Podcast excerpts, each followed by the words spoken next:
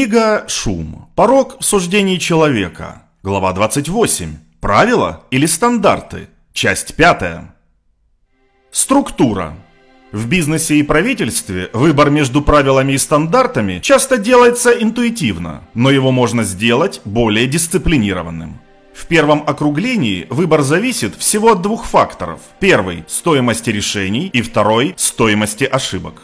При использовании стандартов стоимость решений может быть очень высокой для судей любого типа, просто потому, что они должны работать, чтобы дать им смысл. Делать суждение может быть обременительным. Если врачам говорят, чтобы они принимали правильное решение, им, возможно, придется тратить время на обдумывание каждого случая, и решения вполне могут быть шумными. Если врачам будут даны четкие инструкции по определению, если у пациентов стрептококковая ангина, их решения могут быть быстрыми и относительно простыми. Если ограничение скорости составляет 65 миль в час, полицейским не нужно много думать о том, с какой скоростью люди могут ехать. Но если стандарт таков, что люди не могут ездить неоправданно быстро, полицейским придется много думать. И исполнение закона почти наверняка будет шумным. С правилами стоимость решений обычно намного ниже.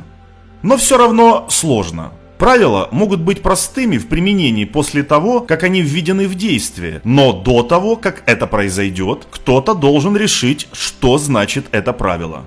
Создание правила может быть сложным. Иногда это непомерно дорого. Поэтому правовые системы и частные компании часто используют такие слова, как разумный, осмотрительный и осуществимый. Вот почему подобные термины играют не менее важную роль в таких областях, как медицина и инженерия. Цена ошибок связана с количеством и размахом ошибок. Постоянно возникает вопрос, являются ли агенты осведомленными и надежными, и соблюдают ли они гигиену принятия решений. Если они такие, и если соблюдают, то стандарт может работать нормально, и там может быть мало шума. Директорам необходимо вводить правила, когда у них есть основания не доверять своим агентам.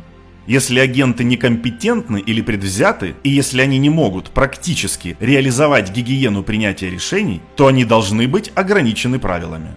Разумные организации хорошо понимают, что объем предоставляемой ими свободы усмотрения тесно связан с уровнем доверия, которое они испытывают к своим агентам. Конечно, существует континуум от полного доверия до полного недоверия. Стандарт может привести к многочисленным ошибкам со стороны агентов, не заслуживающих доверия, но если эти ошибки незначительны, они могут быть допустимыми.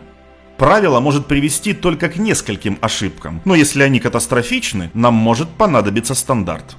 Мы должны увидеть, что нет никаких оснований полагать, что цена ошибок выше при использовании правил или стандартов. Если правило безупречное, конечно, оно не приведет к ошибкам. Но правила редко бывают идеальными. Предположим, что закон гласит, что вы можете покупать спиртные напитки только если вам 21 год или больше. Закон направлен на защиту молодых людей от различных рисков, связанных с употреблением алкоголя. В таком понимании закон допускает множество ошибок. Некоторые люди в возрасте 20, 19, 18 или даже 17 лет прекрасно справляются с алкоголем. Но некоторые люди, которым 22, 42 или 62 года, не могут справиться. Стандарт вызвал бы меньше ошибок, если бы мы могли найти подходящую форму слов, и если бы люди могли правильно применять эти слова. Конечно, это очень сложно сделать, поэтому мы почти всегда видим простые правила, основанные на возрасте, при продаже спиртных напитков.